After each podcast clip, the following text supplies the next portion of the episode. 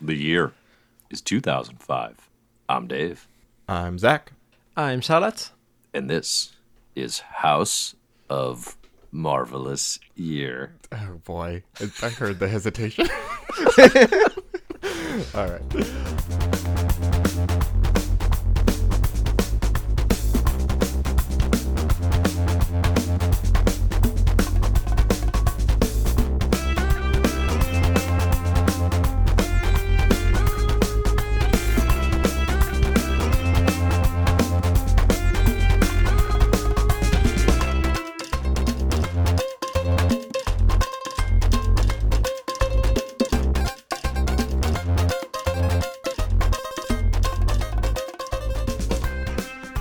And welcome to My Marvelous Year, the comic book reading club where we go through the best of Marvel Comics from its origins to today.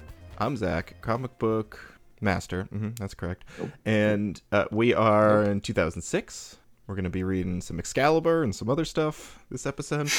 um, I got big news for both my co-hosts. They hadn't noticed it. They probably haven't noticed anything change. But we are all now living in the House of Z. Oh. Or Charlotte, the House of Zed for you.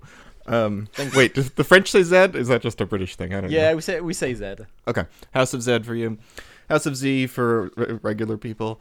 Um, Regular people. and uh, yeah, look around, see if you notice anything different because changes are about to come. Dave, Charlotte, do you see anything different? Okay, I'll tell I you woke what it up this morning, Zack, and uh, my three children, no longer interested in Pokemon, no longer interested in dinosaurs. All they wanted to do was dissect rats. All they wanted to do today, this It's morning. unrelated. it's unrelated to what, what I've done. But uh, What do you mean? Cool. I you mean, don't dissect not- rats for a living? No, I didn't. Uh, no, I didn't. I didn't make that happen. Have you noticed? You know, your stomach starting to swell a little bit. You're feeling a little nausea in the morning. Both of you. Am I pregnant? Nipples are sore.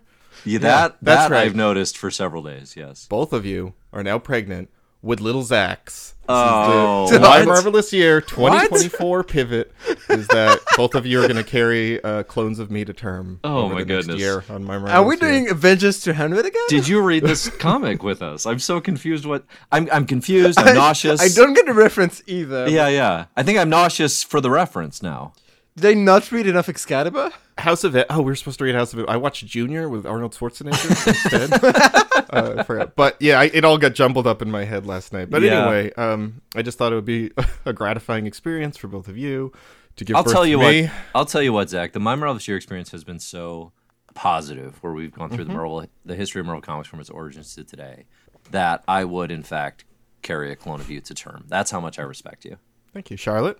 Yeah, let's get into the podcast. Let's start the episode. I would just hear Charlotte throwing herself down a set of stairs. Like much like Wolverine when he realizes what's happening on the shield carrier, Charlotte just launched herself. this is the only possible recourse for what's happening here. um, yeah, it's definitely we're we're getting into uh, you know 2024 is the year my marvelous year really leans into to fetish stuff. So uh, that's If you thought if you thought we were holding back on fetish stuff before, ju- exactly. just you wait, just you wait. I don't know what that I song mean, is. speaking of war, are we? No, ultimate. Which year is Ultimatum? Because aren't we getting to the Ultimatum years? That's that's pretty. Oh yeah, I guess so. Around Pretty there, there's gory? some eating going oh, on. 2009. Um, no, we're yeah. still three years okay, away. we we're covering House of M. We read one issue of Excalibur.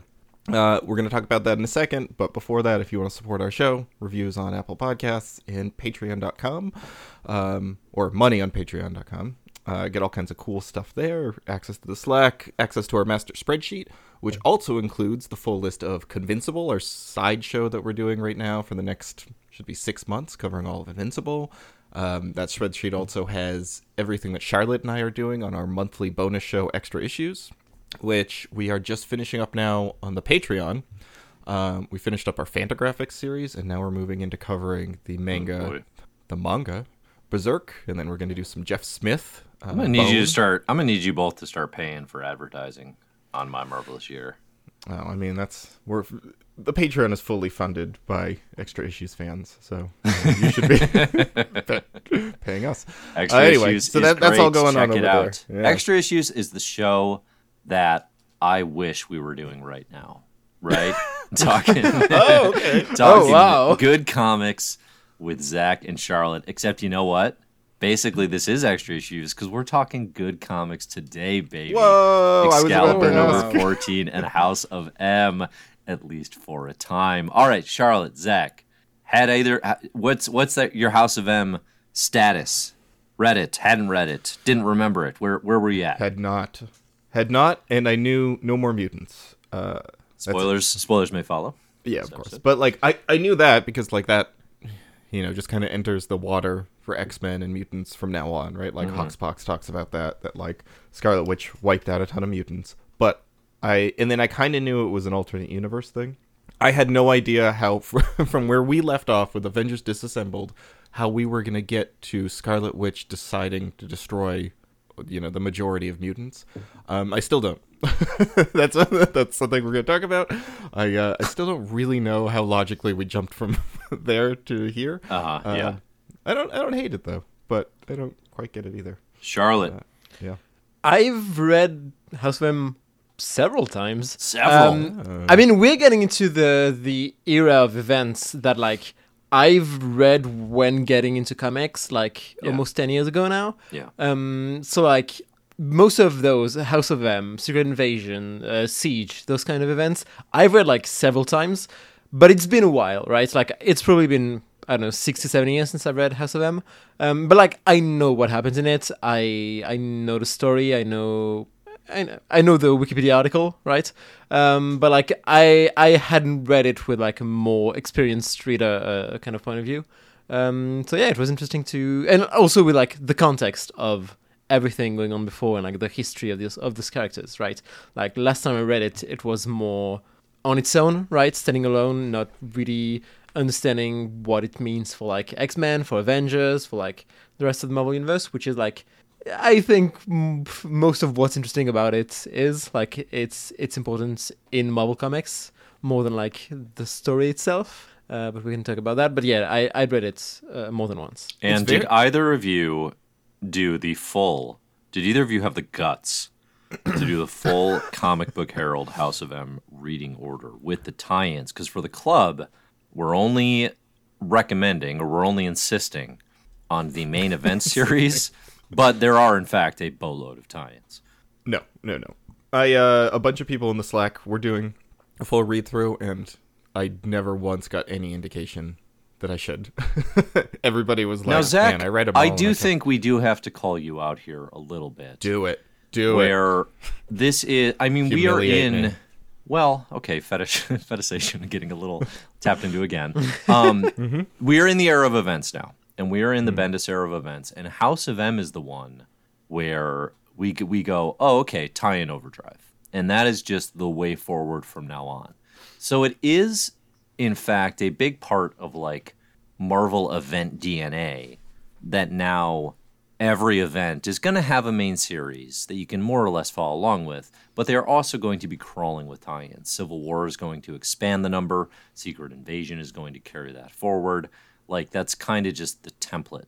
Um, and with Avengers Disassembled, you know, it wasn't, there were tie ins, quote unquote, but it was pretty loose, you know, um, and, and distinguished. Like, Thor Disassembled is its own story. It just kind of you know, it, it does literally tie into the explanation of why Thor is not there, but it's not like bouncing around, crossing over, fitting in between issues of the main event series, you know, anything like that, right? House of M has a lot of series like that. Now, so obviously you can find the full reading order on Comic Book Herald. The link is in the, the spreadsheet for those of you who are following along via the full spreadsheet. Um, probably include a link to the reading order in the show notes if we remember. But I mean, you know, I did it obviously once. Um, House of M is not that tie-ins are not the best. I think there are events with better tie-in series. Uh, I think if you like this alternate reality, uh, it it has the potential to explore elements of it that I do find interesting.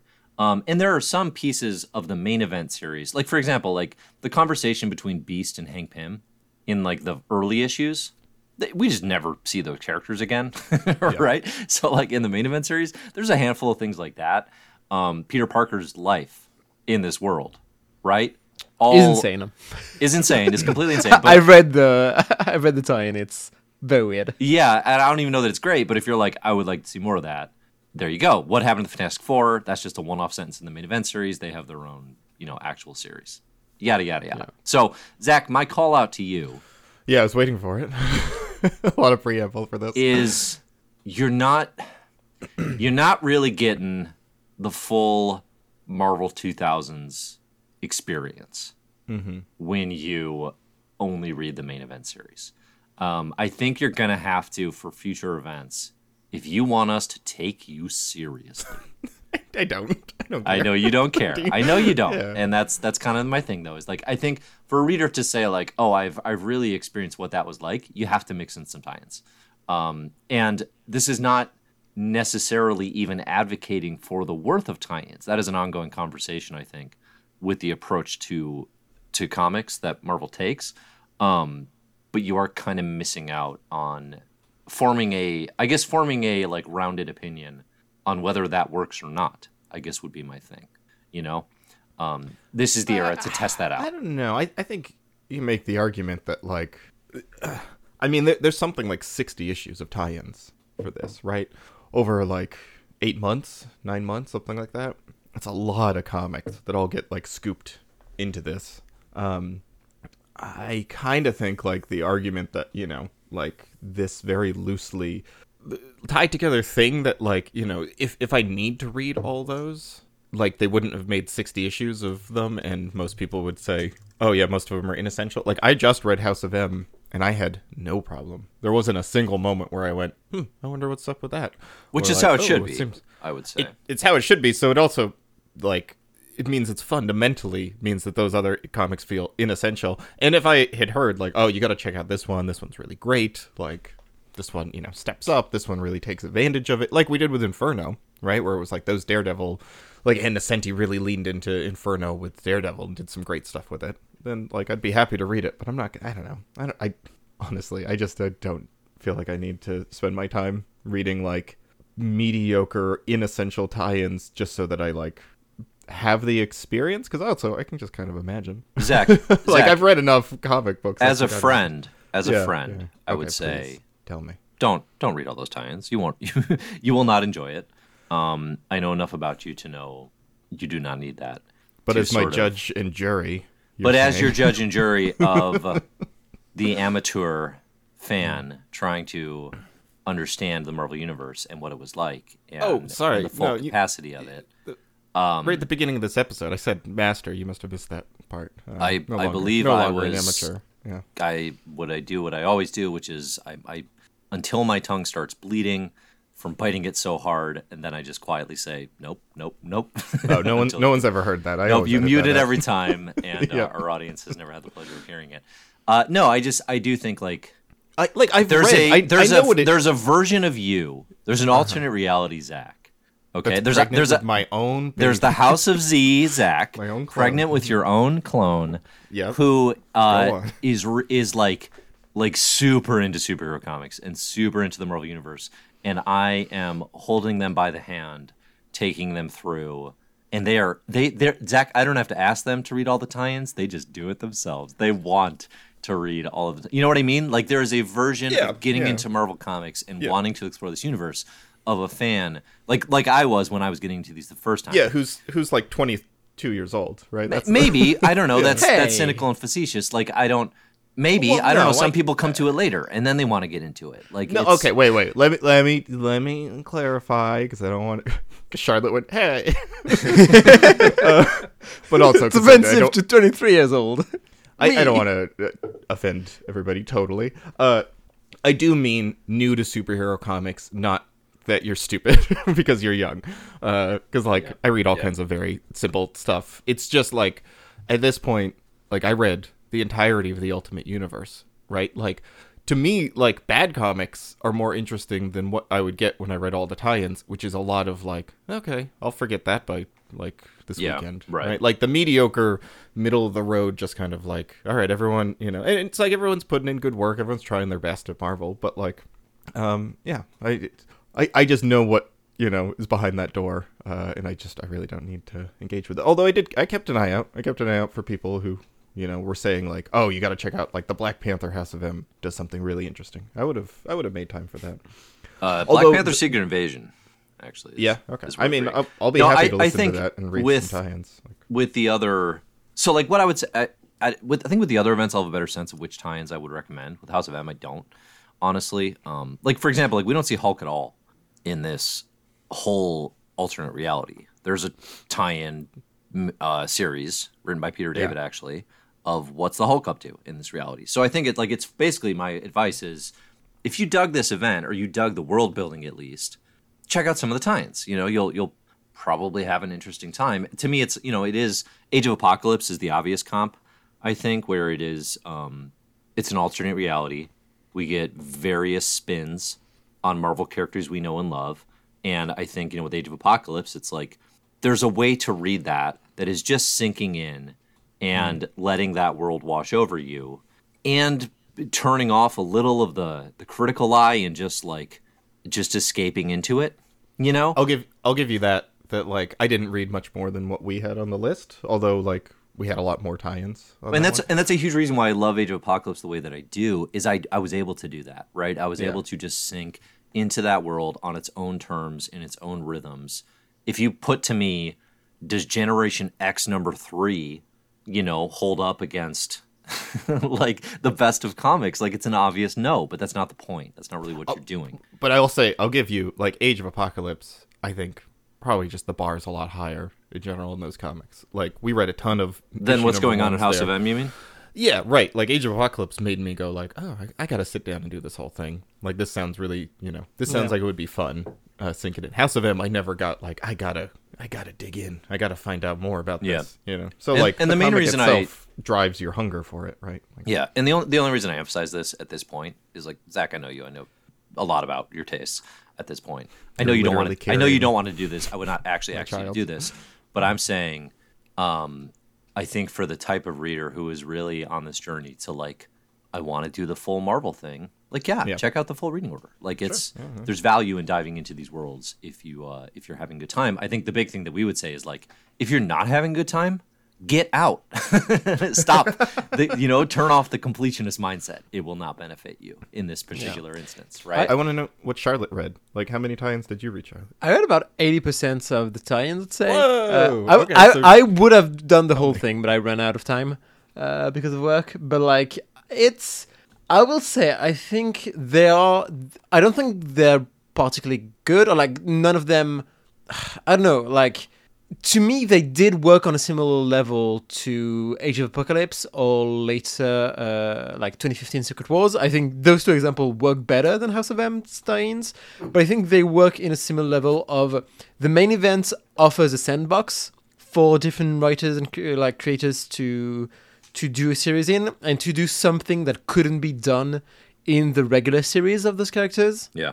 Um, and I think that's something that's pretty valuable and a good place to start with tie-ins, right? Like I read many, many like Secret Invasion or Empire or, or like I don't even know War of the Realms tie-ins that could be just a boring arc from a regular Captain America or Iron Man series, mm-hmm. right? Like just replace Malekith's armies with any kind of other faithless army, and Yeah, it's yeah, basically yeah, the same result. I think House of M Steins are very much not that. They're very specific to the event, and I think that's a There are a pretty bunch of weird thing. little what ifs, right? Like, Yeah, exactly. With like, and I will say, and like that might transition us into talking about the the story itself of, of House of M. I think something I missed in House of M was explore, like making that world deeper, Yeah. um, and for, feel more real. Because I think that world is interesting, but I don't think the main series explores it that much, and I think the tie-ins do mm, I, I won't say better, but like more interesting job with it. Um, the Spider-Man uh, tie-in is essentially him being outed as a non-mutant. Like he's essentially been pretending to be a mutant. uh, for for like ten years and like has become a celebrity because because of it. And like it's a really interesting series because it's it's a series where he gets everything he's ever wanted. Ben is alive, uh, Gwen is alive, uh, Captain Stacy is alive. Like he has his whole family around around him in the house of M, and he's like a celebrity. Like he hired JJJ as his like personal reporter just to like bust him around and like harass him essentially like have him like have his revenge against him um it's like an interesting reversal of peter being the bad guy by having everything he's always wanted um so that's like that it does interesting stuff it's it allows to do interesting stuff with characters that you wouldn't necessarily get to do in the normal in their normal series uh, but that being said like none of the series i read particularly left like a big impression on me they, they're still like not that memorable. Um, like I read the Greg, um, um? Peter David, sorry, uh, the Peter David Hulk stuff. It's like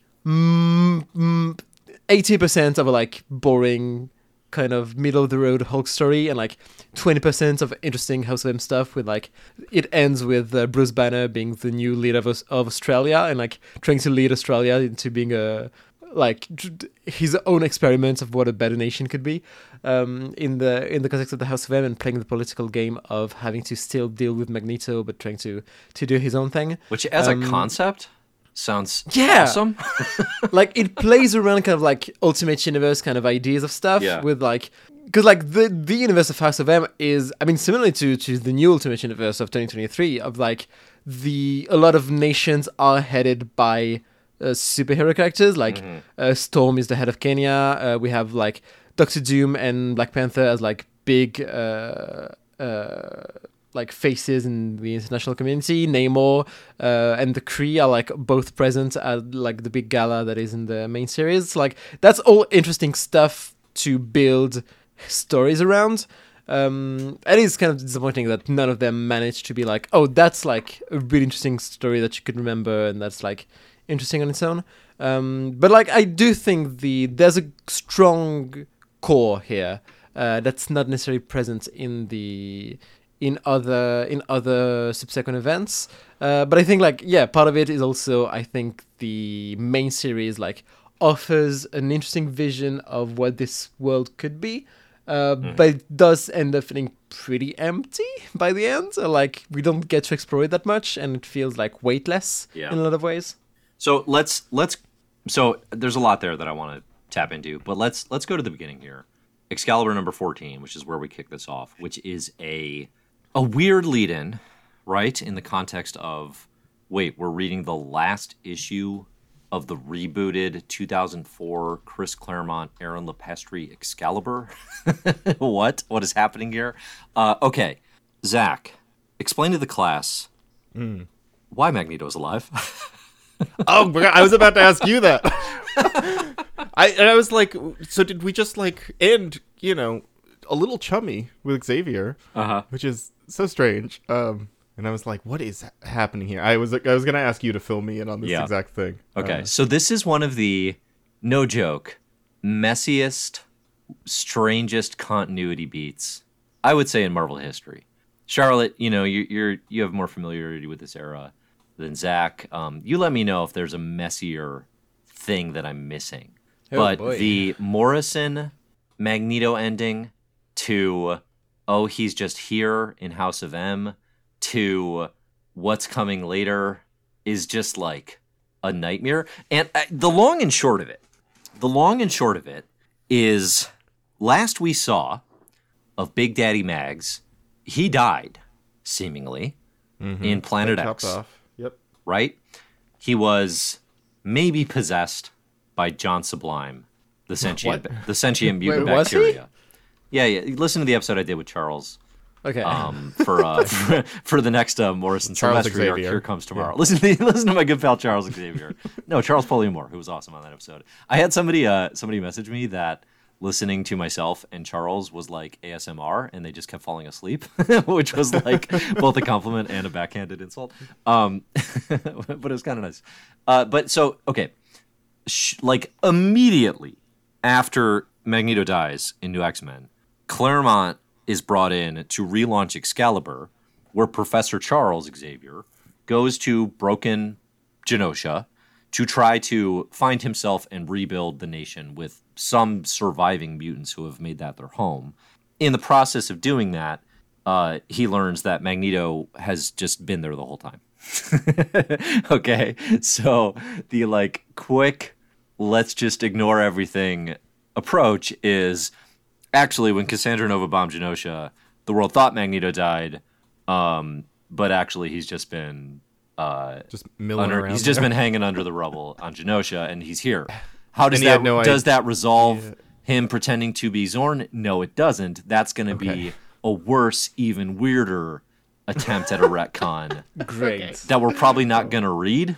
Okay. Okay, but again, the long and short of it is Marvel just does not want to make it make sense. They just want Magneto back, and they do not care to act. It, it is one of the late like I will. The one thing I will give Marvel and DC and all superhero comics credit for is they usually do kind of bend over backwards to appease, um, you know, fandom's desire for like big continuity to make sense.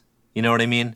Like they will whip Yeah. out a retcon issue and painstakingly tell you like, okay, here's how it might have happened, and fans might get mad about it, but they'll they'll do the homework. This is the example where they're just like, oh, forget this. We're not just Magneto's here. Just deal with it. Move on. And frankly, it's kind of easy to do that. It is. Yeah, I, I kind Um, of forgot.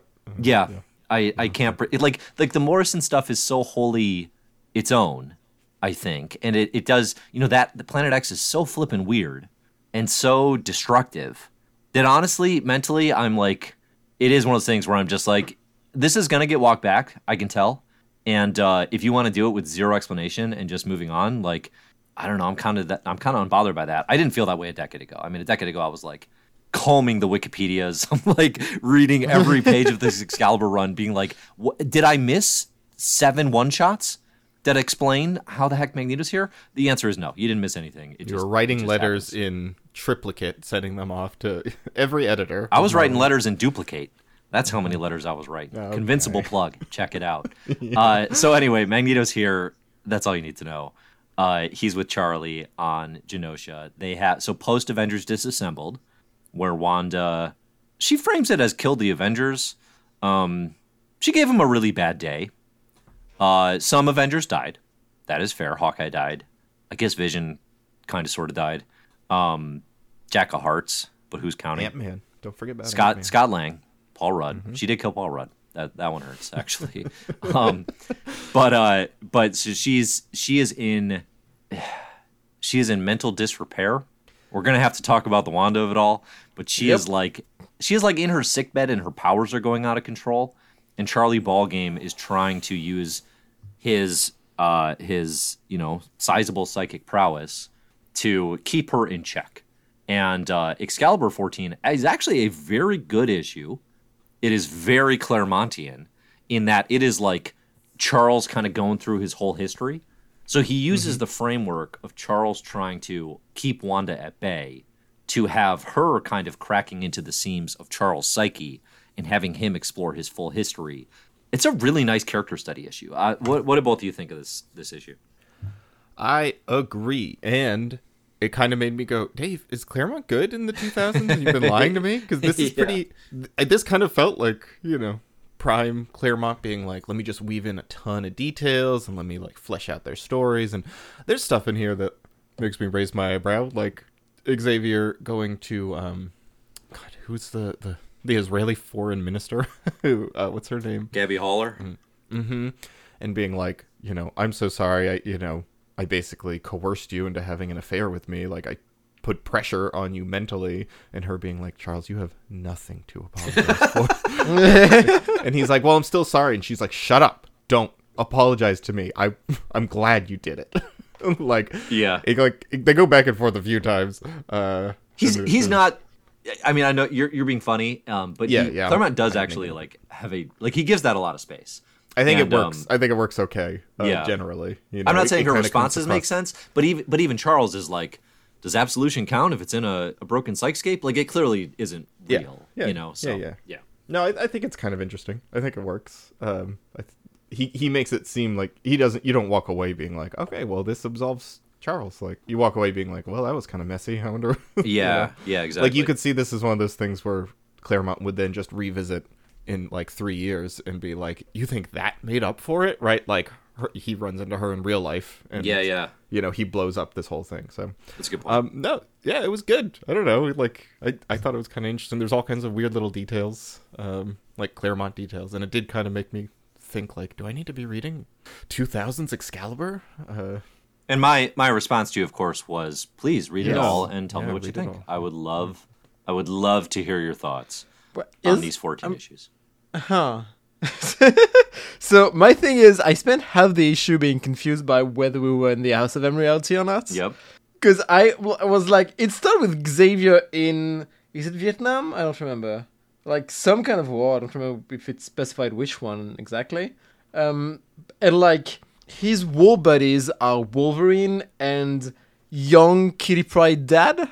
Uh, yeah, it is. And I was like, it is in fact Cath- Catherine Pryde's father. Yes. Yeah, and I was like, that's that's not part of continuity as far as I can remember. Like, did Charles Xavier go to war with Wolverine? yeah, What? classic, Is classic that a thing? Claremont stuff. This is this is what I like kind of dug about it. Is like Claremont just being like, I'm still adding to you know Charles' Yeah. backstory. Yeah.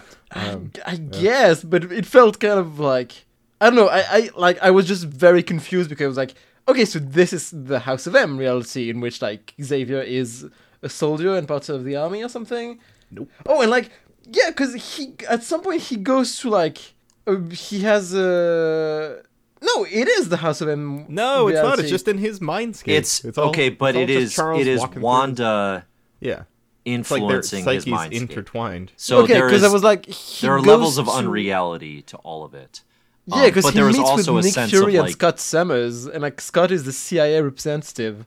That's like, no, that's just not a thing. that story has not happened. Yes, like there. there are- Okay. it it makes you feel like it's Charles Xavier's history, but it is it is warped. It's it's genuinely difficult to tell because like the Gabby Haller stuff, that's all real. Well, that's maybe all you Charles' don't- background. Have an encyclopedic knowledge of X Men like I do, because I had no problem with this one. You had no problem, right? You just Yeah. Well, Yeah, see, just- but that's that is the advantage of not knowing anything is you don't have to question anything. Um, Yeah. because you're just like, I oh, I bet that happened in another over comic. You know, you're as opposed to Charlotte and I, who are like, I have read all of these comics, and I I cannot place what you are referencing here, Christopher. Where did this come from? It all worked. Yep. yeah, Um, I, I, I felt like Claremont secretly kept writing X Men throughout the nineties and the thousands, and he just went back to Marvel and acted like everything, every, all of his fan fiction that he kept in his journal was just like canon. yeah, yeah, yeah. right. And we'd read it. Which is the coolest Um, approach. I mean, honestly, like kinda. I don't know. want I want that for Chris. I want that for Jim Starlin. the issue was like interesting and good and like just yeah like you said reminded me of classic claremont i'm just like i was just so confused and like i i, I didn't skip through it exactly but i was just like heading to house of m and just like didn't yeah it just was wasn't what i wanted to read Yeah, sure. Wow. but uh, yeah it, it A was fine single. What do you mean? Sure. If I had said the same thing about any, I I have said this same thing, and I get torn into pieces. We had to one issue of Excalibur, and you couldn't make the time for our friendship. By the way, hey, you know what? I think this is my first Claremont story on the podcast, right? Because I joined in '93, so that's like post Claremont leaving. So Charlotte, you're now the biggest Claremont hater on the show. Yeah, you're yeah. you're the biggest modern Claremont and hater. you know what? virtue- I'm fine. I'm a okay with that. owning it, owning it. Love it. No, I like Claremont. I'm just like this specific issue was just. eh, It's fine. I didn't really even good. dislike it. It's fine. It's just not The reason very it's a- confusing and doesn't work outside of it, it, just it works. the run. it works really think. well to just kind of set up like where we're at. You know. I, Uh, I mean, I, you know, we do have to caveat adding it. too. It's the, you know, it's the fourth part of a, a Yeah. four part story of the last Yeah, issue, yeah. 14 issue run. I'm So, sure like, my opinion really would be different though. I don't I'd read the whole understand, like Charlotte, you being like, I was just lost the whole time. I don't know. I just read this whole thing and was like, this, this makes sense. I get it. Like I from the beginning, you understood that it was like not the House of reality, but not reality Yes. reality. I Yes. didn't get any I, of this. I think Fanbrain actually makes this issue harder. I do. Th- uh, that's very pro- That's very possible. Yeah. Yeah. don't don't chalk it up to being too smart. No, I I'm don't- saying I- I'm, I'm not- too smart. Fanbrain I'm is saying I'm not, too much uh, of a nerd. Yeah, yeah. Fanbrain is not synonymous with too, too, uh, you're too qualified to you know Yeah. understand to I, appreciate. I am this too qualified. Yeah. yeah, Charlotte, Charlotte and I share the experience of we see Logan in war with Charles, and our brains are like, where Does in Uncanny X Men did that Does happen? not compute. Yeah. Whereas whereas you Zack are like, yep, cool, moving on. Um, because you're simple. Is no, no, no. It- it mean. Uh, I mean, no, no, you're right. That's the right way to read this. That's the right way to read this. Because they're, they're Wanda's just manipulating the memories essentially. So this all this all nets out with uh, the reveal that you know Charles and Magneto are And Doctor together, Strange, who's and Doctor mix. Strange is popping in and out, and then House of M picks up right where this leaves off, which is we're six months after Avengers disassembled. The new Avengers are gathered, but they're not like I don't know if they've like announced themselves yet. And uh, um, Charles is like, I don't know what to do with Wanda. We don't have a solution. He calls all of everyone. We get the Avengers, we get the X Men, and they have a big "What do we do about Wanda? Should we kill her?" conversation, basically. So like the first issue is totally an Avengers disassembled follow up. Um, I feel like Bendis does a really good job, frankly, of establishing the stakes, of establishing Professor X can't solve this, Doctor Strange can't solve this, and like, you know, we have basically the ticking time bomb of someone who is going to warp our reality beyond our control. What do we do about it? It feels like big, heavy Marvel Universe stuff. Um, I think the worst thing, maybe not the worst, yeah, probably the worst thing about this entire run. Uh, in House of M is definitely a companion piece to Avengers Disassembled, you know, as events go. Uh, the worst thing about it is like Wanda gets more and somehow she becomes less and less of the story as it progresses. Like Wanda is Wanda is reduced to an infinity gauntlet. Um, so if that is a character you want to see have any kind of agency or any kind of complexity or nuance, that's not here at all. I think it's uh, it's just grotesquely overlooked, essentially. Um, but purely, Grotesque is a really strong word. Uh, well, I, I- think it is. yeah. I think it's kind of gross. I think it, it really reduces. people are so defensive of her, and I just, I, I know, and I'm not that kind of reader. Neither are you. Yeah. Um, we're not like these characters are my friends' readers, right? Um, but I do think like there's there's just like uh, Claremont, for example, in Inferno, goes to great pains to give you understanding of a Madelyne Pryor, for example. Yeah. In those hands, Wanda gets that treatment, and I think these issues don't become part of it. Bendis has no ability at this point in his career to do that.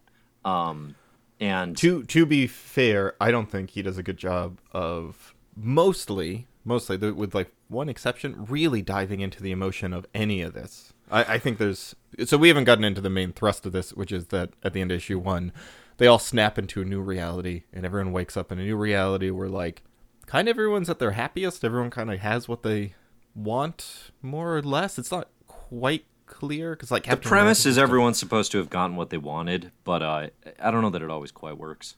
Yeah, and it doesn't fully like like like Charlotte was saying, it doesn't lean into the details, I think, enough. I mean, that's where the tie-ins are going to do it. Well, the Um, obvious, like, what, so, like, like, here are the obvious examples, right? You have, so basically, it's like everyone who was involved on the island of Genosha when they came to, you know, question Wanda before they decided what to do with her, right? And the dark sort of underlying question of that being, are they going to kill her or not? Which a pretty obvious answer is no. Um, but uh, you know, you see, have Magneto gets to become ruler of of Genosha, and mutants are like the leaders of the world, right? Um, so he gets what he wanted. You get Spider Man is married to Gwen Stacy. They have a son. He's a famous professional wrestler, so he gets what he wanted, which is interesting to me that Spider Man always wanted to be a famous wrestler. But okay, Yeah. the Gwen and the son thing are obviously the bigger piece of that. Wolverine gets his memories back, which is apparently what he wanted, which is kind of the the inciting incident that gives somebody knowledge of what had come previously. Um, beyond that, it gets, I think, much more muddled and harder. So, like Luke Cage apparently wanted to be the human uh, leader of a gang resisting mutant kind. That's what. He, that's all he wanted, I guess. Well, and, to, not- and to grow out his hair. Yeah. Those were. His I mean, they, two they, interests. he doesn't he doesn't talk about it, right? Like the the comic doesn't really dive into like with too much specificity of like this is everyone's dreams realized, right? Like for some people, yeah, but even with like Peter Parker, now he's like upset that like I don't know, he misses MJ, right? So like oh, Uncle Ben's still alive. we should probably also. yeah, yeah, yeah. Um, yeah. So like, uh, I mean, if I if I have and if I have a complaint about this comic, and I do, uh, it's that like it, the the world that gets created here is not the most engaging to me, and it really should be because it sounds like a great idea. Like um, the other alternate universes that I can think of, like Earth X, just has this like wild specificity to it. Age of Apocalypse. Um, trying to think of other stuff that we've read, but like, yeah, it, it just should feel way more like lived in, and like the mystery of what's going on should be there. And then like by the end, here's the big thing: by the end, it should feel way more pained that like the decision to undo all this. And they have basically one conversation where Spider Woman's like, she just says something like, "Oh, you know, should we really do this? Like things have changed, but." Maybe the world is better, and like maybe the world is better here. And Wolverine's just like, "You're embarrassing yourself," and then that's Yeah, the end of the It's conversation. insane that everyone is immediately on team. We need to reverse it, right? Like, yeah, yeah. It should be like- way harder to like make this uh, decision because it really fact- is like, oh, mutants are you know not. I, I I don't think like well I guess maybe mutants are discriminating against humans here but that's not like super clear so it does just kind of seem like the world is a little more egalitarian. yeah, it is much clearer in the tie-ins. Yeah. that like sapiens are the under yes, like essentially sapiens are mutants. Are, are like play the role that mutants play in the regular Marvel universe, but like even stronger than that. Like it's full-on segregation, uh, essentially. Um, which like yeah isn't as true in the main series. Like that's not as present, but that's very much a big running theme and core thing in the in the tie-ins, which is like a super interesting idea, kind of a weird idea too, because like we're so used to mutants being the like discriminated against metaphor, right? So like that role reversal is kind of like I don't th- I don't know that it gets there, but I think my problem with it is also that it's not particularly interested or like thoughtful about treating the mutant metaphor and understanding the implica- the implications of this new world in, in that way.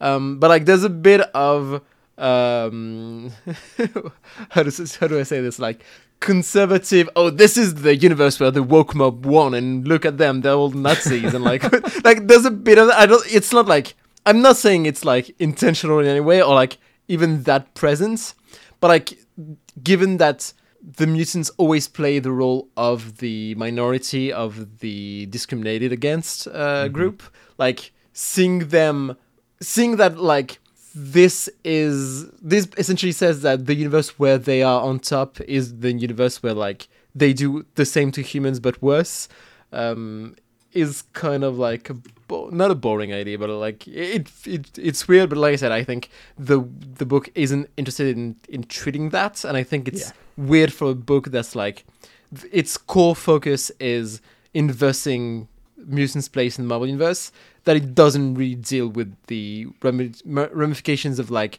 what does that mean Yeah. really either story wise or emotionally, with the exception, I'll say, of Spider Man. I think like Spider Man's emotional state here uh, gets a lot of playtime and works Yeah. pretty well. Where he's, but he still like is on board with reversing it, and it's just which like, is weird yeah You just want someone there to be like, no, I'm staying. Like You need a is good for- stronger dissenting voice, including think, Hawkeye, who's like, I'm dead over there. Like I'm not gonna help you, but Hawkeye at the end joins in and is like, huzzah! Well, which I think.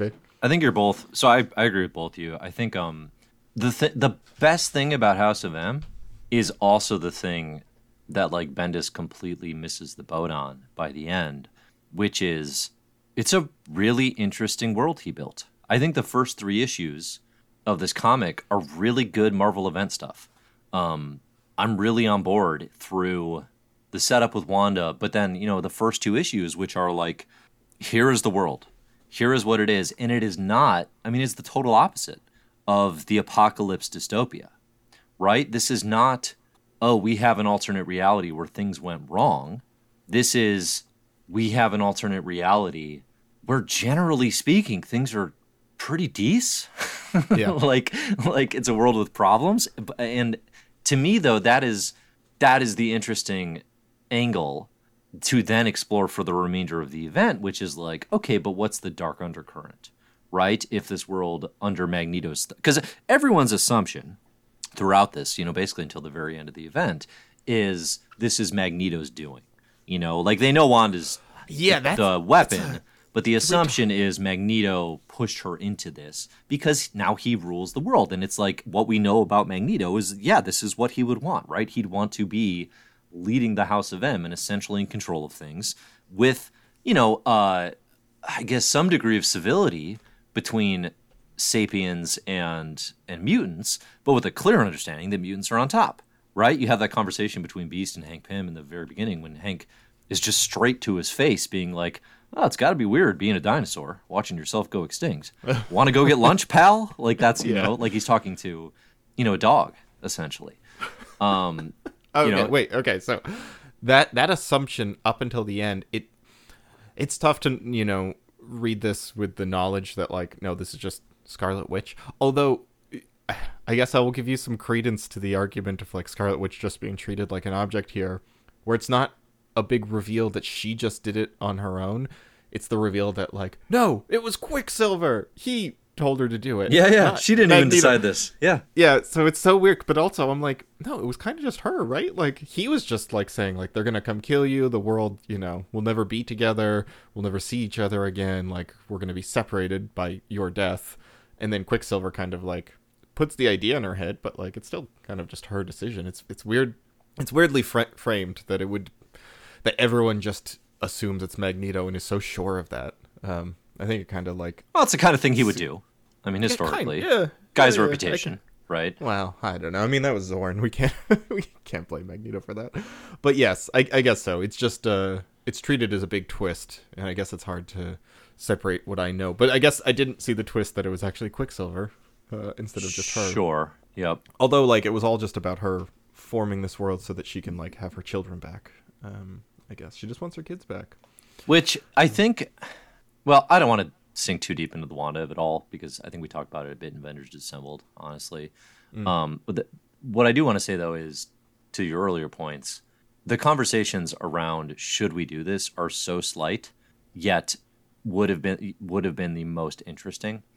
Um, you do need that voice. You do need that dissenting faction of folks who are like, no, this world's actually better. Like I think with Peter Parker, for example, where I think every Spidey and Marvel reader can really empathize with him not wanting to give up his family. he I- literally has a child, and by the end, it's like you remember you had a kid.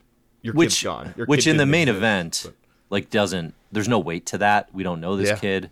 We don't see them. We just know it happened right? That's that is where the tie-ins like that's where the potential of tie-ins as supplemental material comes in where it's like you could feel that relationship and emotional connection potentially if that's done well.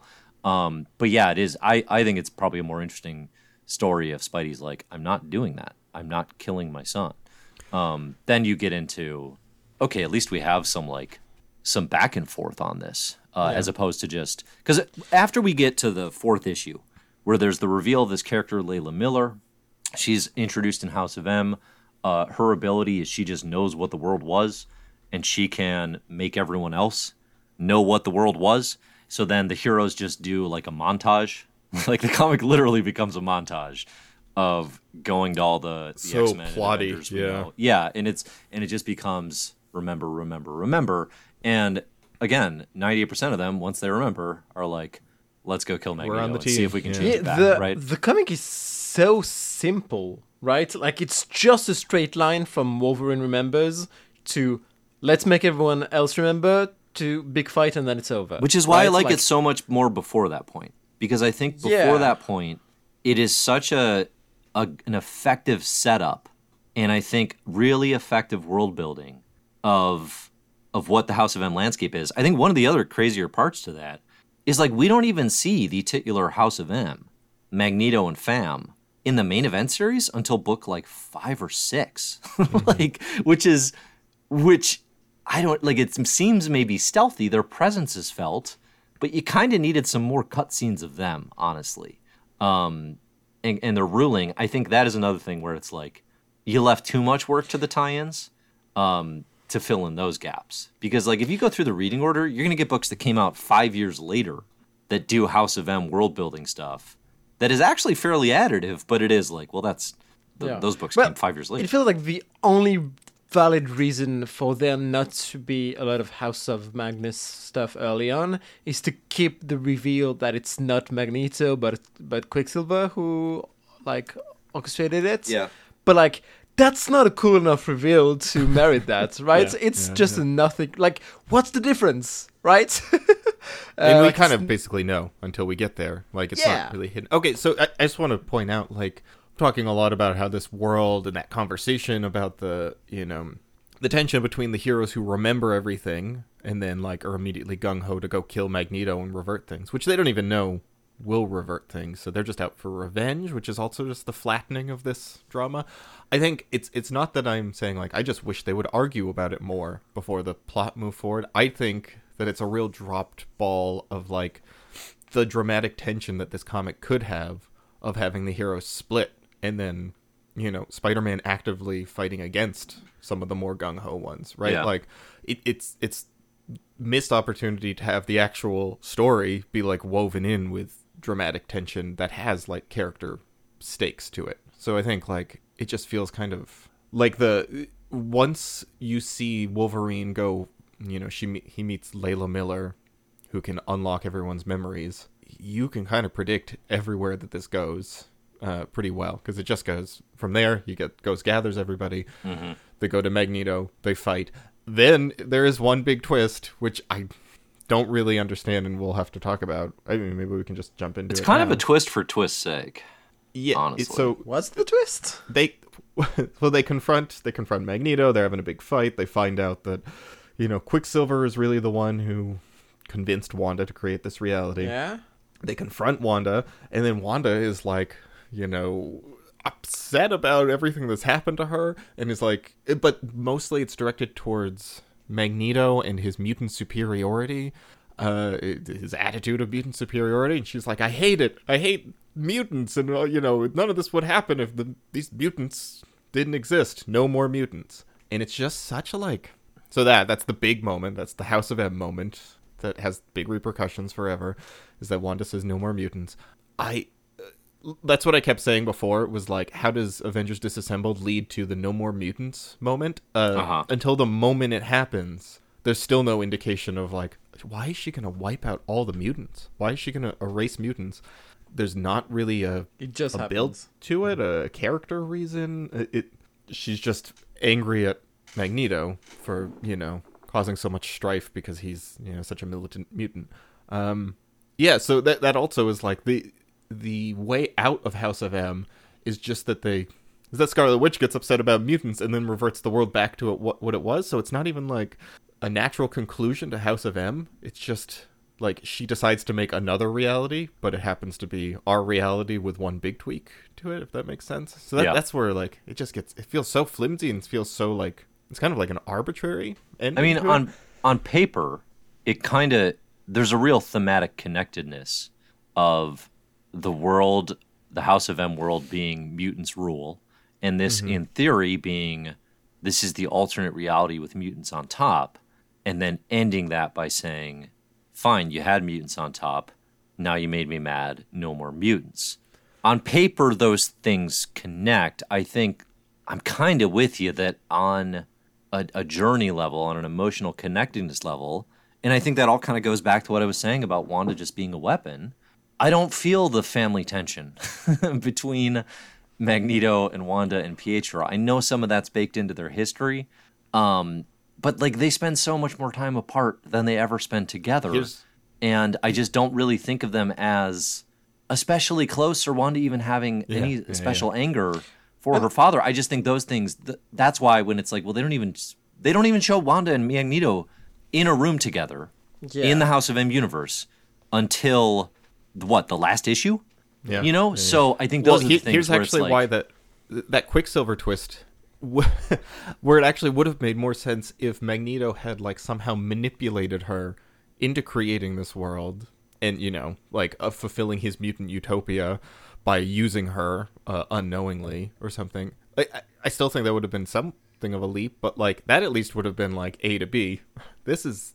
it's and I am a- lashing out at you for having done this to me. Right, yeah, and you know, oh, Yeah. you love mutants so much, you know, I'm going to take away the thing that you care about the most. Yeah, uh huh. Hence, but that's not really what happens here. It's kind of Yeah, I mean, the I feel like the, the actual reason is Joe Quesada had been wanting to do this for a while, and just like, oh yeah, we're doing this thing with mutants. Can we add that at the end? Cool. Okay, Uh, well, I will say, I kind of like it as a uh, like a status quo shift. Despite all that, like I think it is. I'm interested to see where this goes because I think that that like decimation of the mutant population and like stripping away of. well, okay, it's it seems like an interesting dramatic thing to have happened. Um, I also am a little at a loss to why it happened to you know like it's arbitrarily maybe we don't know who who it happens to and who it doesn't happen to right so like Oh, it doesn't Wolverine happen to retains his big name powers. characters, essentially. Yeah, which is- like if you're uh, if you're pretty and sell comics, i think iceman's the only like Yeah. relatively big name that we saw you got to Uh, throw some uh, some familiar names. and and Mags. Big Daddy Mags, which makes sense. Yeah. oh magni well did we actually get confirmation because wolverine just says like oh you lost your power to manipulate metal but then no one he doesn't say yes i did or It could be a fake out. yeah Could be a fake yeah, out. so I, That's di- a I didn't get possibility. Well i guess charlotte confirmed it because she loves spoilers I have no idea whether that's true or okay not. Thanks, Charlotte. yeah Um, um yeah yeah, so yeah, okay, so, Zack loves the Destination Ha- of Mutant. love Crimes. House of M, yeah. Charlotte, how well you know what? I do want. I do actually like. I do like this event. Um, like I said, I'm real on board for three issues, and then it flattens out. I do like this event. I like the attempt. I like the alternate reality approach.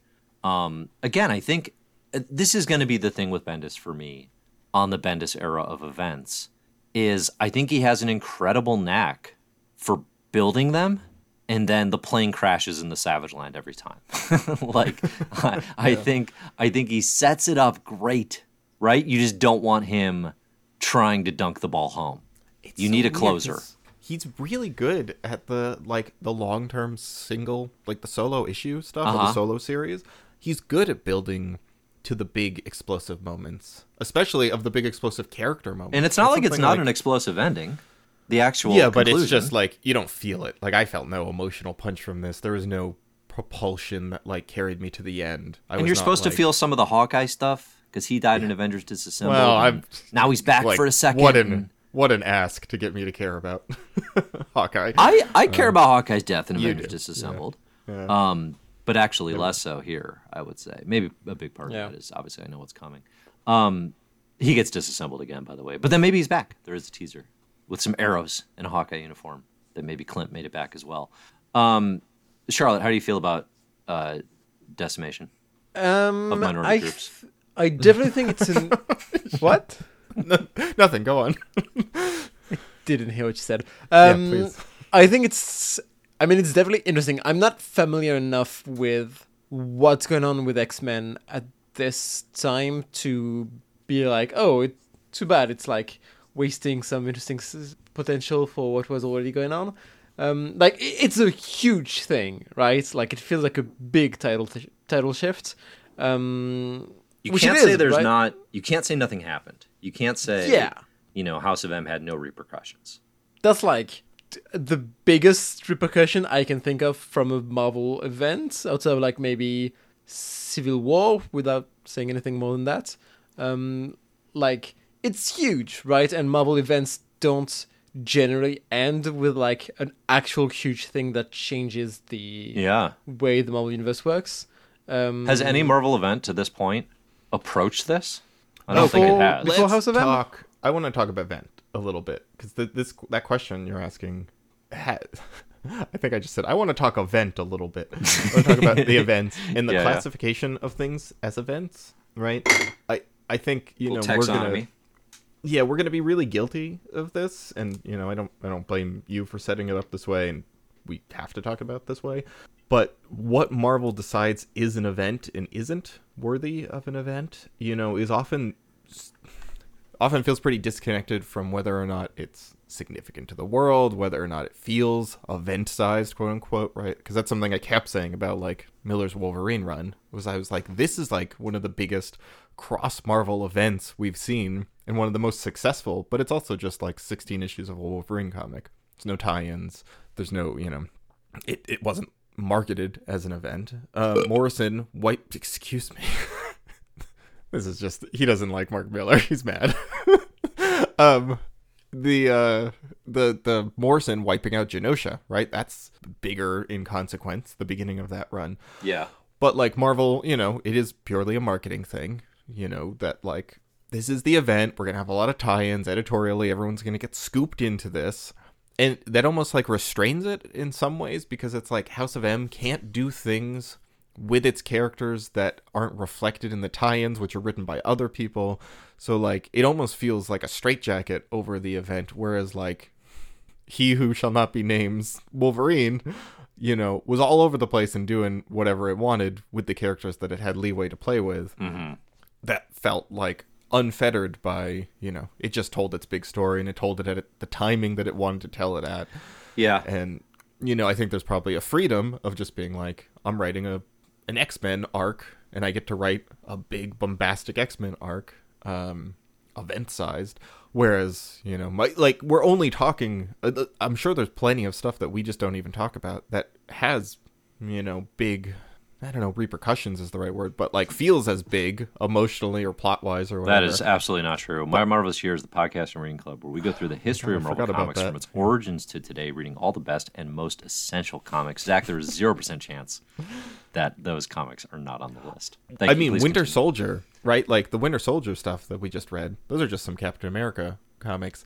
Like, I I can see a world in which that got turned into like the you know the Winter Soldier arc or event, and then there was a bunch of tie-ins to that, and it was an event because it feels as big and momentous as anything else. Um, you know, maybe it's not as cross Marvel, right? Uh, yeah, that- I mean, I, th- I think you're right in terms of there can be stories in ongoing books that feel as big or more effectively even play with the tapestry of the Marvel universe. And there's a, but just, I guess, just the behind the scenes reality is an event is whatever Marvel tells us an event is, right? yeah, I mean, right. That, is- that, that's my point. yeah, I mean, it's them dictating, no, this is the event book. I think the biggest difference, to my mind, is setting the expectation that when they tell us that, that that means it is driving whatever the core central narrative of the universe may be through certain portions of books. And I think House of M actually delivers on that promise, right? It actually delivers yeah, yeah.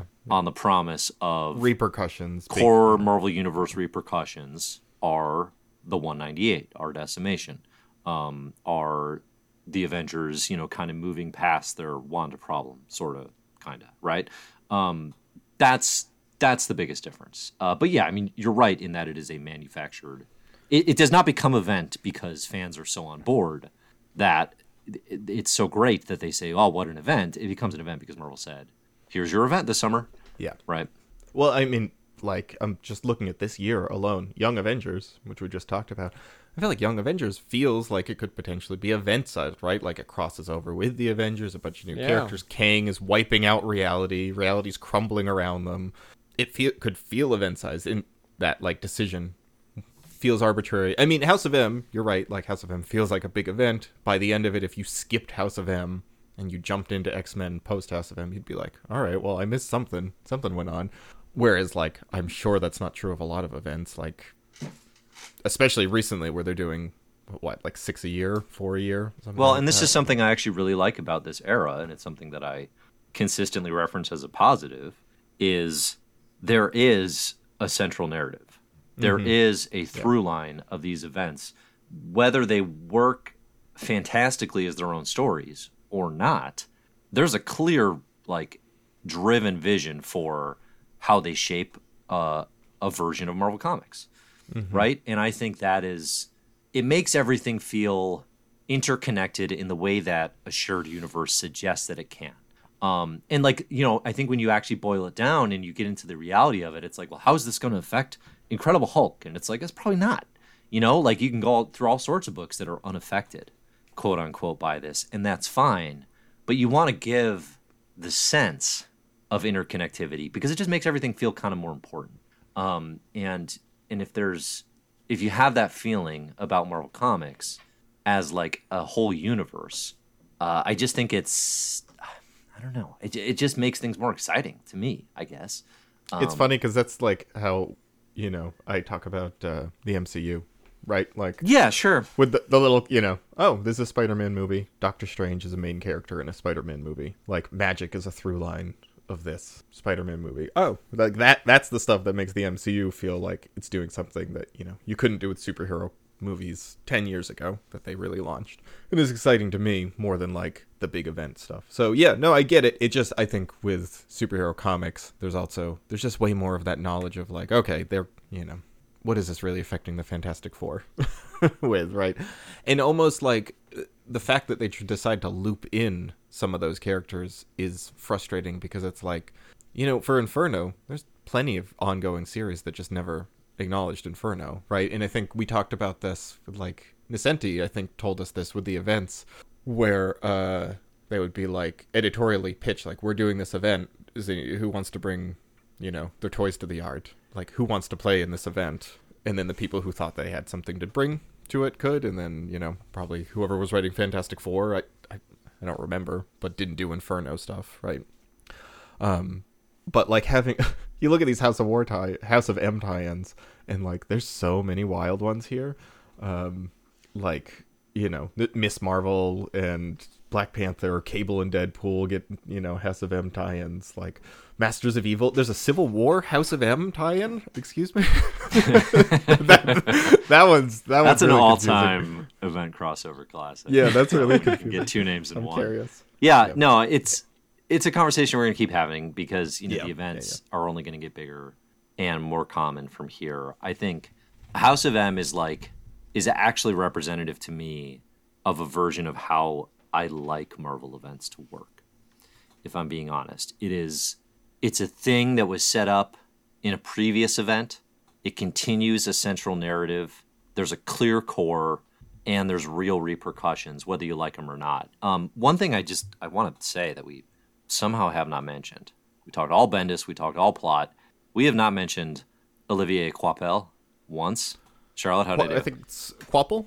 Quapple? Pretty good. No, no, Dave had it. Dave Thank had you. it best. Olivier Uh, Coppel. So I really like the interiors of this event. I think Coipel does an- a fantastic job. This is the first, the first, uh, probably comic I can remember where I had um, uh, cover dissatisfaction, or, or how do I? What's a better term for this? Um, I had Oh, cover dissatisfaction. It's like no, no. whip.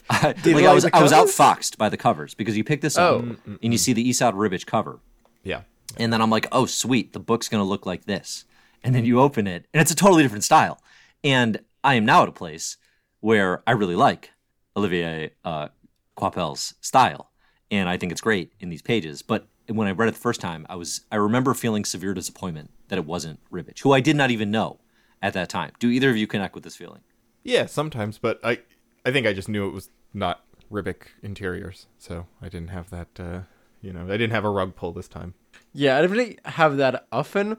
Most recently with um they just did this week a Batman Santa Claus special with like cover by Dan Mora who drew Klaus with Grant Morrison, Uh-huh. like Whoa, uh, Santa Claus sneak. origin comic. That's great. Read it, please. But like the interior isn't Dan Mora, which I was so disappointed Yeah. by. And the the interiors look good, right? Like it's not a criticism, but I was like, oh, I I hoped. Okay, never mind. This is the like this is the so first time I ever had that some feeling. Klaus. And I feel insane saying it now because the interiors are fantastic. Yeah. Um, Yeah. but it's it's the first time I ever remember feeling it. It's really good. Like his his art. Who I don't know if we've seen Coipel's uh, well, art before. we're gonna see it again. yeah, yeah. for a it's very while. good. I one of the uh, one of the most striking panels he draws to me, which I d- did not notice in the first, you know, probably two times I read this series. So they gather all the heroes to go battle Genosha and go battle Magneto in the House of M, right? And there's going to be the big superhero fight, and there's a big splash page of all the soups that they gathered into battle, and one of them is Jennifer Walters, the She-Hulk. I don't think we see She-Hulk in any previous appearances. I don't think she has a single line of dialogue. Um, maybe she's in some of the tie-ins, but she's here joining the battle. One of her boobs is full out. She is going into battle with one boob loose, and it just made me smile so hard. it was like such. It was such a funny uh, idea. I thought, and I'm sure it's just the classic cheesecake. We're trying to show cleavage, and it's just it's an accident kind of thing.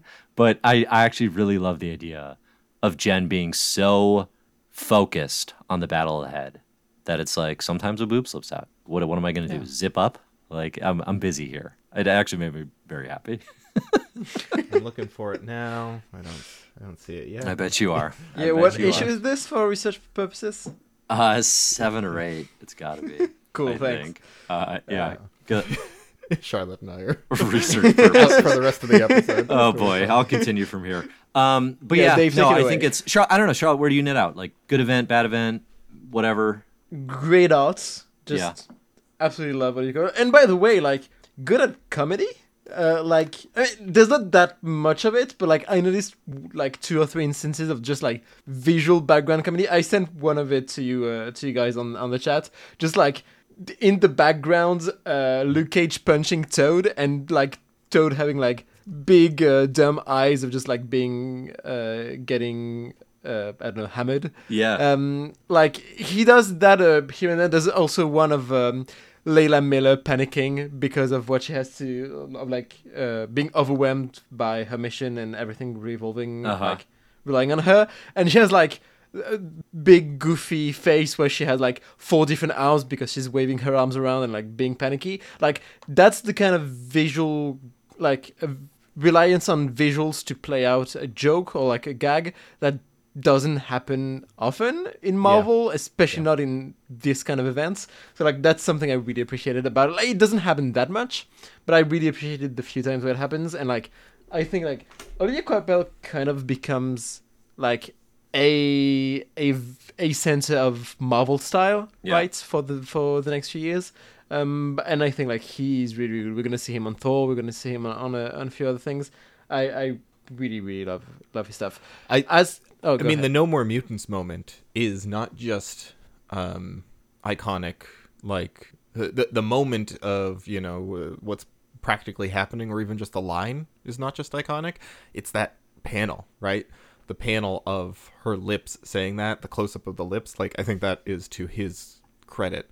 That like the way I mean, probably Yeah. Bendis Bendis might have you know instructed him, but like that. uh the way that that plays out and i mean it's even become a meme right like i think it's such like an iconic moment which is funny because it's like i know about that moment i know its impact and it still kind of like hits hard Mhm. like just because like that that the visuals really sell that moment even if i'm a little mystified as to why it's happening I do want to talk about the actual No More Mutants of it all. I mean, I think it's a thing that retrospectively, a lot of X Men readers are mad about, probably still, even to this day.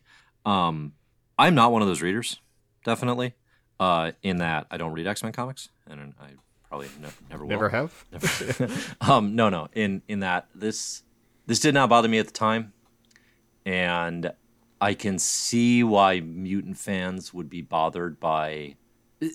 Take out the the metaphor implications of it, I think, and look at it purely as superhero storytelling like a dr- driver of drama yeah Yeah, and a driver of drama. I think on those terms, I'm like, okay, what are those stories going to be? And I think part of the reason that feels kind of like smart for Marvel at this point in time is you come out of the 90s, mutants own everything. They're, they're selling a million books, but they are getting tedious and more and more boring all the time through the late 90s, right? Charlotte, you and I did those episodes Yep. it was tough. It was rough times.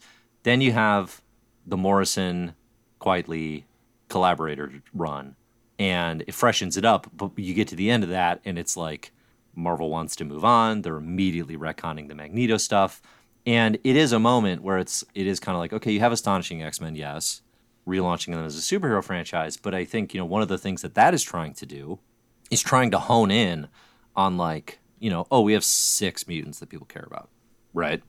Um, or six core team mutants. And it's really just trying to decrease the sprawling canvas. I think that's a thing that some X Men readers love. Sometimes I do too. Um, but setting them up with this, like, they are an endangered species now premise. yeah yeah yeah that's interesting It's Yeah. I- I complicated, like but it's idea. interesting, and it's it's something that we actually haven't really seen, you know. Um, and I again, there are a lot of arguments I think from readers who would be like, "No, this was terrible. Here's why it shouldn't happen." Uh, I just I don't fall in that camp, and I actually, I, whatever problems X Men comics have, I don't think stem from this. Generally speaking, The the Yeah. like the the conceit that like potentially a villain could come in in one fell swoop and finish off the mutants has never felt more you know like plausible. Yeah, I think like I, I don't know if they're gonna sell that. I don't know if they're gonna lean into that. Um, but that's like what I walked away immediately, being like they're so vulnerable now, right? Like it feels vulnerable. So that's what I mean when I'm like I don't know how they got here, but like at least what it sets up plot wise, I'm kind of interested. And you know what? Here, here's another thing about them calling it an event and like the marketing of it and the build up to it, is I am judging this way more harshly, right? Like you you kind of come to it with the expectations uh, of this big, like Endgame, right? You're walking into Endgame with big expectations, right? And then if it turns out to be like, oh, that was okay, that was fine, like it was a kind of a decent Bendis Avengers comic, you know, that feels worse than if it was just a decent Avengers comic, you know, yeah. Avengers seven through fifteen or whatever. Um, so you know, there, there's certainly a level of like higher scrutiny um, given to to the comic. But no, I think House of M was fine. You know, like that sounds crazy after all this conversation.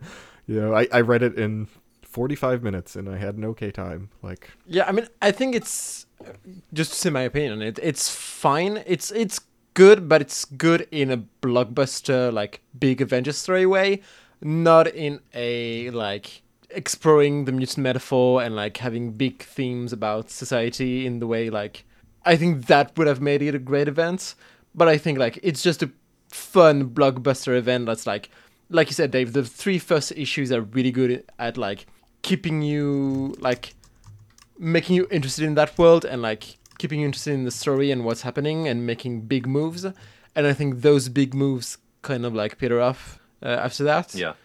But I yeah, I think it's like a really fun blockbuster event that's once again like really really helped by the art. Um, I think the yeah. art is a Which they lot should be. of I mean, Marvel's Yeah. blockbuster event should be. absolutely. Here's our best storyteller. But like I think the art helps to me makes this feel better and more memorable that Avengers than Avengers is assembled. But I don't think it's actually that much better if it is. I think like those are pretty much on the same level to me. Hmm. But just the art elevates House of M so much. That's actually a tough ranking. Zach, where do you fall on that line? I don't know. Both of them, yeah, are very similar to me. I, I think. I don't know. I'd have to look at uh, Dissembled again. I like. There's there's no there's no obvious but- this one versus Yeah, that, that one was, for you. no. yeah, no. I mean I think that's I, I guess I guess I walk away from this one being more interested in where it's heading. Avengers Disassembled, I wasn't like, oh no, what are what's Tony Stark gonna do with his days now? I think there's a lot more meat on the bone for House of M. it- you know, I think there's a Because lot more Avengers, I on. didn't care about. Yeah, Yeah, right. And and it's much. it involves probably more characters that I'm interested in to begin with. yeah. Um, uh, here, here's uh, two things. One, uh, Dave readers looked saw that Dave didn't sufficiently explore the uh, repercussions of this and decided to, to insert an entire episode. um, well, I don't know, Dave. What are you, you are you scoffing at our readers, our diligent readers, for uh, shoring up the list? We we weren't reading any X Men, uh, the follow up of the X Men comics, right? That's not true at all. The first episode of 2006, part one, Uh-huh. is a X-Men decimation episode, and the, Yeah, the second part, New Avengers, is follow up to House of M. Yeah, but it's not like It's not literally the book X Men. yeah, exactly. That's what I mean. it's what and our read. our thoughtful readers saw Dave's flaws, his weaknesses, his oversight, his lack of uh, Oh boy, pouring it on thick. His lack of let me see uh, respect for comics. All right, here's what you're asking for, and I'm just gonna say it. Our readers are a bunch of nimrods. Every one Bunch of of them. Every single one of them, a nimrod. and I'm not talking about the Sentinel, baby. So we are. Oh, okay. You're talking about like the Elmer Fudd version. Yep. Elmer Um, Fudd version. Oh, of like of, of a doofus. a I thought you were talking about like Yeah, yeah. a Tom King written comic where Elmer Fudd is a Nimrod hunting mutants, and boy, would I read that. Our uh, our listeners, we have a couple Patreon backers who added an entire episode. This is our Uh, first Patreon added Yeah. episode. Don't get Um, any ideas, okay? don't they get had any to really ideas, they had to really twist our arms for this. We're fe- we're clearly feeling in the holiday spirit. We're recording this Mm-hmm. around uh, the holidays here in the states, and um, are, In the States. are the holidays the same time? Out- yeah, yeah. Yeah, Charlotte wins Christmas for you. we usually have Christmas in the middle of June here. Middle of June. I- Yeah, yeah. We forgot that that song. Do they know it's Christmas time? Uh, is about We don't. Charlotte. It's actually about time zones. Yeah, it's about like yeah, how yeah. complicated they are. Uh, but no, Anyway, our- our- yeah, we're, so we're gonna do back to back decimation episodes. That's how. That's how much. So if you're like, I don't like House of M. I don't like how it ended. It's only gonna get worse for you. We're doing two episodes in a row talking uh, decimation fallout. Well, but I, I'm actually do think there's those- enough meat on the bones there. I think it'll be interesting. Those, Um, those plenty- X-Men plenty of different it's, angles. uh, it's Peter Milligan and uh, Mike Carey, right? Like both of uh, both of which are writers that I like. Um, so I'm Mm-hmm, curious to, to jump into that. Yeah. Um, the other thing I wanted to bring up is you're uh, lambasting me at the beginning of this episode um, about not reading tie-ins. Are we going to do Some of my Secret some of my politest lambasting. Yeah, I it was. I think. Nice. Um, 2015 when we get there. What about Secret Wars? How many tie-ins are you going to make? us read? Are we- 2015. Yeah, let's let's concentrate on the road ahead of us, which I'm is just saying. 10 episodes of 2006 ending in civil war. Let's focus on the on the road Okay, in well here's front. here's Civil War then. On the list you have Civil War 1 through 7. You've got some lead-ins. You got the road to Civil War, but then Civil War 1 to 7. You know, what what are we going to do for tie-ins there? Like Well, we're what going to do do Civil War House of? M. Yeah, like should I read more, Dave? You know, I mean, you're just going to say yes, but like is it really worth it? As, as my friend, I know, think I think we should mode. read Civil War 2 as a tie into Civil War. Charlotte, don't listen. I'm already mad at Zach. Don't don't get me on your case as well. Sorry. Um, so I've got a road to Civil War, which is loaded with build-in tie-ins. There's so Okay, many so we have a whole episode War, setting yeah. the stage, which actually Yeah. I think is pretty good stuff. I, I I like those comics. Um, I think the approach to big events for the club is going to be: here's the event, here are the main issues, here's the reading order, and for those of you who are not cowards, you'll read a bunch of the tie-ins and see what fits right? But the main club ask, in the interest of keeping it essential and keeping it, you know, um, conversational, will be the main event, right? Uh, it's not, again, it's anyone complaining or concerned that there's not going to be enough comics on the list. I have always provided where to go, comicbookherald.com, to find the extended cut, right? Uh, like here's- that. Here's I found the website I'm looking for. It's called where to start reading.com and it's really helping me figure out which Civil War tie-ins to read. So And because we know that you're a known coward and liar, Mm-hmm. we know you're not reading any of those. I'm Because read let's see, Captain America Iron Man. That sounds like a good I think I do think one thing that we will do, um, with like Secret Invasion, for example, uh, will be maybe a little more guidance on relevant tie-ins. You know, Yeah, I mean it might literally be nice to know like these Captain America Civil War tie-ins are really good even if, you know, you don't need to read them. Like these stand out versus the I don't know, the She-Hulk tie-ins. I don't mean know something like that though. You know, because the so like Captain America is a, is a good example because it's like okay, this is part of the Brubaker Epting run, which is a read it all run. So if Yeah, it's a yeah, yeah. part of a read it all run, yeah, keep reading. Um, don't start reading Wolverine issue forty two just because it's a tie-in. Like if you weren't reading that run Yeah. previously. Um, no, that one's actually kind of an interesting tie-in, but. Uh, I mean, you know, generally speaking, like when I scroll up and down the list, I I think Amazing Spider-Man is pretty interesting in this. It, it's kind of like what are the titles that were kind of already interesting, you know, and Yeah. and do they do Yeah. continue to do interesting things with Civil War? It's it's tough with that because sometimes you feel like the writers then get you know they get yoinked out of their the stories that they want to tell, and they're not like bringing their A game for the one-off issue that they have to do. They're kinda Books like, generally well, don't get better because they're now tied into an event. Yeah. Um, kind of best case is they might keep going at a at a good clip. Yeah, You know, uh, like I think you know the JMS era of Amazing Spider-Man has a plan through Civil War. I would say um, they know they know what to do through that era. Uh, something like even like a New Avengers actually doesn't really, um, which you know that's a pretty essential run during this era. But the New Avengers Civil War thing as like the the first and only non-Bendisian event of the decade, basically, uh, they kind of don't matter as much. So Yeah, it'll be It's- interesting just to talk about yeah, like who who once we get through a little more of this, who adapts to the events, who brings you know, like find something uh interesting to hone in on, right? Like I mean, there are writers that are great at it. I mean, we talked about this Yeah, with Claremont in the '80s. Claremont is a great tie-in writer. Made Secret Wars he- 2 matter, right? he Like was that's orchestrating his own tie-ins though right like he was viewing it as a big tapestry i'm sure like that that does seem to i'm sure that would be the case if the main event if bendis is writing spin-offs to house of m i'd trust more yeah, that that's I would, always like, the case. want to be reading those You always want to read the architect of the event. You always want to read their tie-ins sure to their own thing. They tend to be the most relevant. Um, I would say the all-time best tie-in writers are Chris Claremont and Al Ewing. Um, I'm not sure yeah, there's an obvious third. And Nocenti for those inferno ones really they stand out like those And three Daredevil Ascenti's ones. Infinity Gauntlet Sure, Spider-Man yeah. issue's really damn good too. That's a dark horse pick. I like that. huh i haven't I haven't heard well you just did it i didn't do it you made it so you just mentioned something and then we're like i like i like choosing that pick You mentioned her. What What are you talking about? Gaslighting me No, to my face. I was talking about Daredevil. Charlotte. Inferno Which of us pick. mentioned Ann Nocenti? I said I End did. Inferno, and then you. Never mind. And then I du- and then I doubled down and said, "Great pick. Good job thinking of Ann Nocenti." Okay, okay. I thought What are you you, talking were saying and Nocenti's Spider Man. Ooh, that's a great pick. Smart pick. oh, it's like I was one up. It's like I was taking down your. No, no, I was I was adding to yours by saying No, and no, I just thought it was Ann Nocenti funny to also be had a great Spider-Man pick. Yeah, yeah. You choosing somebody and then being like, "Wow, that's a really clever pick." I didn't choose him. You did. Ah. I know. I understand. I'm sorry. I'm sorry. I apologize in front of our listeners and you. And uh, we should wrap this up.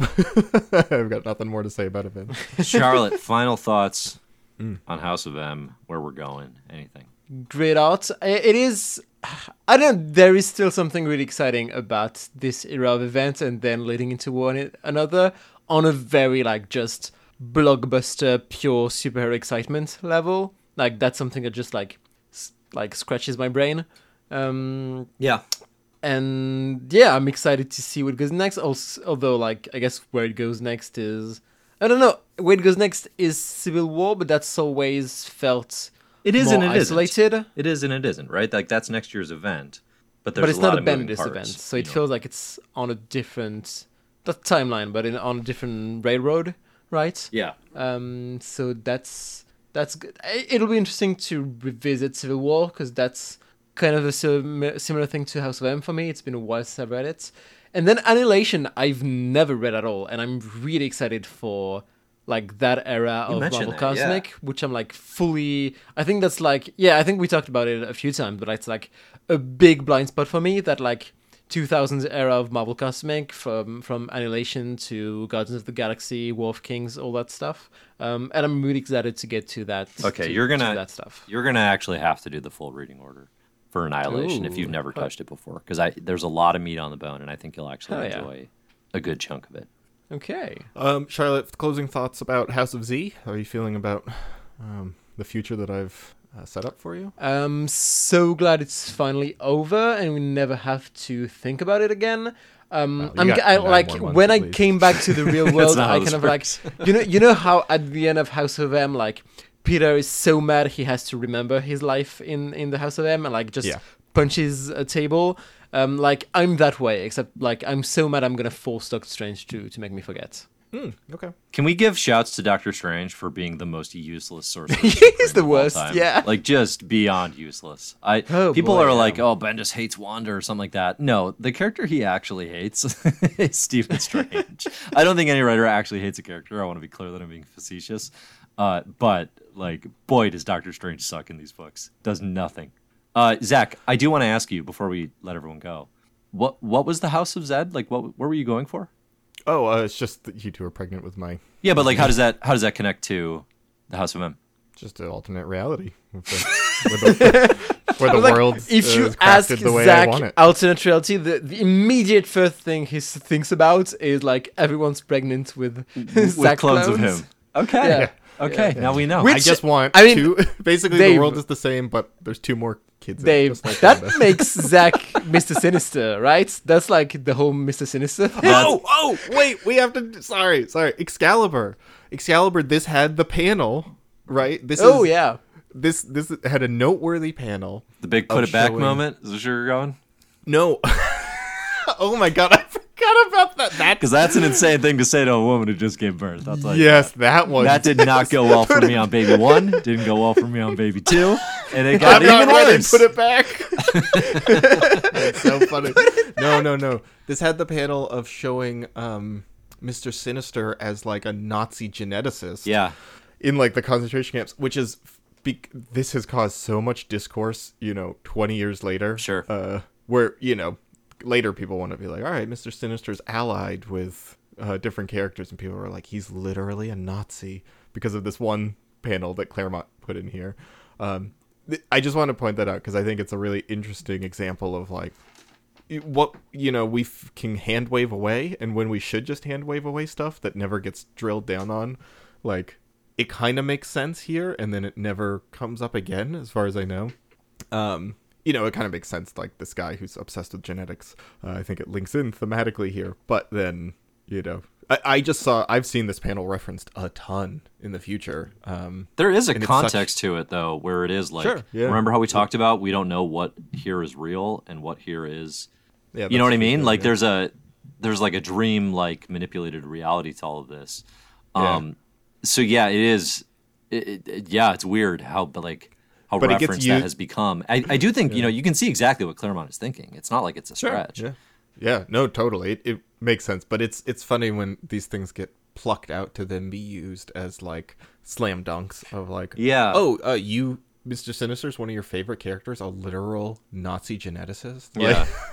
And, like, well, and then you have the weird you have the weird other thing where you know people are like I can I can tolerate you know murdering and manipulating mutants, but working with the Nazis is where you know or like like you know then you have the like or like Joker famously in uh in the Amalgam universe I think or or in a maybe it's a it- whatever you call it It's such a dumb panel. right and Joker like is like beating up the Red Skull. And he's and Joker. People are like, yeah, like Joker. You know, he does a lot of bad things, but he'd never work with a Nazi, right? It's like, I think the exact words are like, "I'm maybe a madman, but I'm an American madman," which is Oh, like, yeah, yeah, oh that's a good- boy, such a bad line. Joker is such known a bad for his Joker line. Yeah, yeah, Yeah. exactly. so bad. Yeah. It's like these are Okay. monsters. Anyway, I just any- in I knew there was something else from Excalibur I had to mention, and that uh, it's it's a notable panel if you're not aware, uh, or at least it's brought up a lot on like Yeah. you know, social media arguments. So. Okay. Well, Zack, take all of your audio from this episode and put it back. Put it back. yeah, what a great line. Um, thank you, thank you both. Good, good conversation. Looking forward to what are we doing next? Uh, I think next week is going to be you 2 talking Daredevil, and Black Panther. I wasn't there for that. I got to make time to finish that Daredevil run. I didn't actually read it yet. Yeah. Worth and finishing. the Reginald Hudlin. I think I'll read that. And then we're going to be talking a Keith Keith Giffen Drax the Destroyer, which Keith Giffen big fan of from Justice League. R.I.P. Uh, Runaway. Oh, really? Did he? Was that? Re- oh, did he Uh, the last last month and a half. Yeah. Oh wow, that's sad. Um, gonna read the relaunch of Runaways and You a- didn't see Keith Giffen's uh, death notice? He had his family. He told it. He asked his family, like he knew it was coming, and he had them post to his Facebook page. I told them I was sick. Anything to get out of going to New York Comic Con. Blah ha ha That's ha ha. right. Yes. and he he did his own obit with a joke. It's so incredible. I mean, R.I.P. really It's really sad Yeah. that he's gone, but like, what an incredible way to go. Amazing. Just one less slam to comic Yeah. book nerds. Yeah. it's really good. Um, oh yeah, RIP. Anyway, uh, we're wrapping up. We're gonna be wrapping up 2005 pretty soon, and then yeah, 2006. Lots of cool stuff coming. 2006 is going to last most of 2024. It'll be the it'll be the first like probably we'll be going until April, something like that, April or May. yeah, I I would guess our 2024 will be will cover the years 2006 and 2007. Probably 2008 too. I bet. I don't That's a know. good chunk of it. I Yeah, don't, I don't... it's fine. I think people are happy camping out now that the comics. Oh, you know- mother effer! I'm looking at 2007. Yeah. What? Number 11 on the Yes. shared list. Omega on. Flight, number one Yeah. to number five. Dave's note: me? This has always been on the list. Zack, you sneaky, It says List right changer. It's always been on the list. and it says it's my note, so I must have written that to remind Exactly. myself. You sneaky little guy. I was wondering. I put that there a lot. Oh time my ago. goodness, that paid off. But it's How- pretty good. also, right? like, no, think it's really good comic. no, it's not. Actually, I think I put it on when Charlotte mentioned it recently. I'm gonna have to withdraw edit access to this list. This is getting out of. We got Patreon sponsored episodes. We got Zack adding Omega Flight. Craziness, absolute craziness. I mean, I'm adding the the whole Gillen if we can do anything we want. The whole Gillen. Well, Charlotte, you do have a Fiero's Heroes or. Oh, yeah. or whatever we're gonna call it. Yeah, That's yeah, due. yeah. Yeah, we got. Why don't you do whatever year you were born coming up? So 2007, 2008, whichever one of those it is. We could do a Heroes Heroes. 2006? Yes, I am Our 16. bouncing 16 year old Charlotte. Oh boy, um, yeah. All right, Dave, take us home. Thanks for listening, everybody. My Marvelous Year is brought to you by our sponsors on patreon.com slash My Marvelous Year. You can support us there for as little as $1 a month. Music for the show is by Disasterpeace. I'm Dave. Don't look for me. I'm not online. Zack, Charlotte, my excellent hosts. Thanks for listening, and we'll see you next year. See you next year.